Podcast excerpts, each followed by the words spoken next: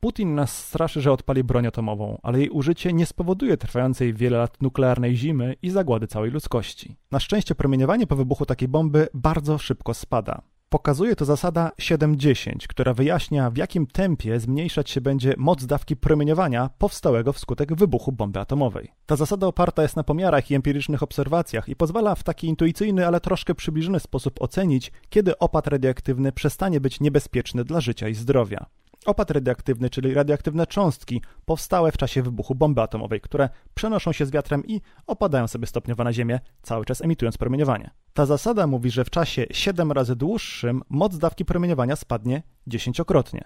Przyjmijmy, że godzinę po wybuchu moc dawki wynosi 1000 rentgenów na godzinę. Po upływie 7 godzin będzie ona wynosić 1 dziesiątą tego 100 rentgenów na godzinę.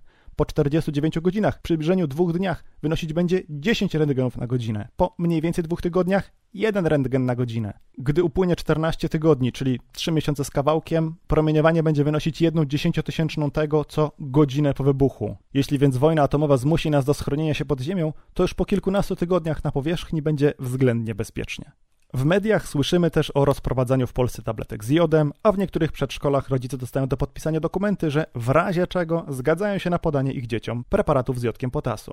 To też nie jest powód do strachu. Preparaty z jodem służą wyłącznie do tego, żeby zablokować wchłanianie przez nasz organizm przez tarczycę radioaktywnych izotopów jodu, które mogą powstać wskutek awarii czy zniszczenia elektrowni atomowej, czy w ostateczności użycia broni atomowej. Chodzi o to, żeby tarczycę nasycić jodem bezpiecznym, żeby nie przyjmowała jodu radioaktywnego. Te preparaty same w sobie nie chronią organizmu przed promieniowaniem. Nie powodują usuwania z organizmu pochłoniętych już wcześniej, np. z powietrzem czy z żywnością radioaktywnych cząstek. Nie chronią też przed nowotworami. Branie jodu na wszelki wypadek przynosi organizmowi więcej szkody niż korzyści, dlatego z całą pewnością nie należy przyjmować preparatów z jodem na wszelki wypadek teraz. Jeśli pojawi się zagrożenie radiacyjne związane z radioaktywnym jodem, to dopiero wtedy eksperci zdecydują, że te preparaty trzeba rozdystrybuować i podać ludności.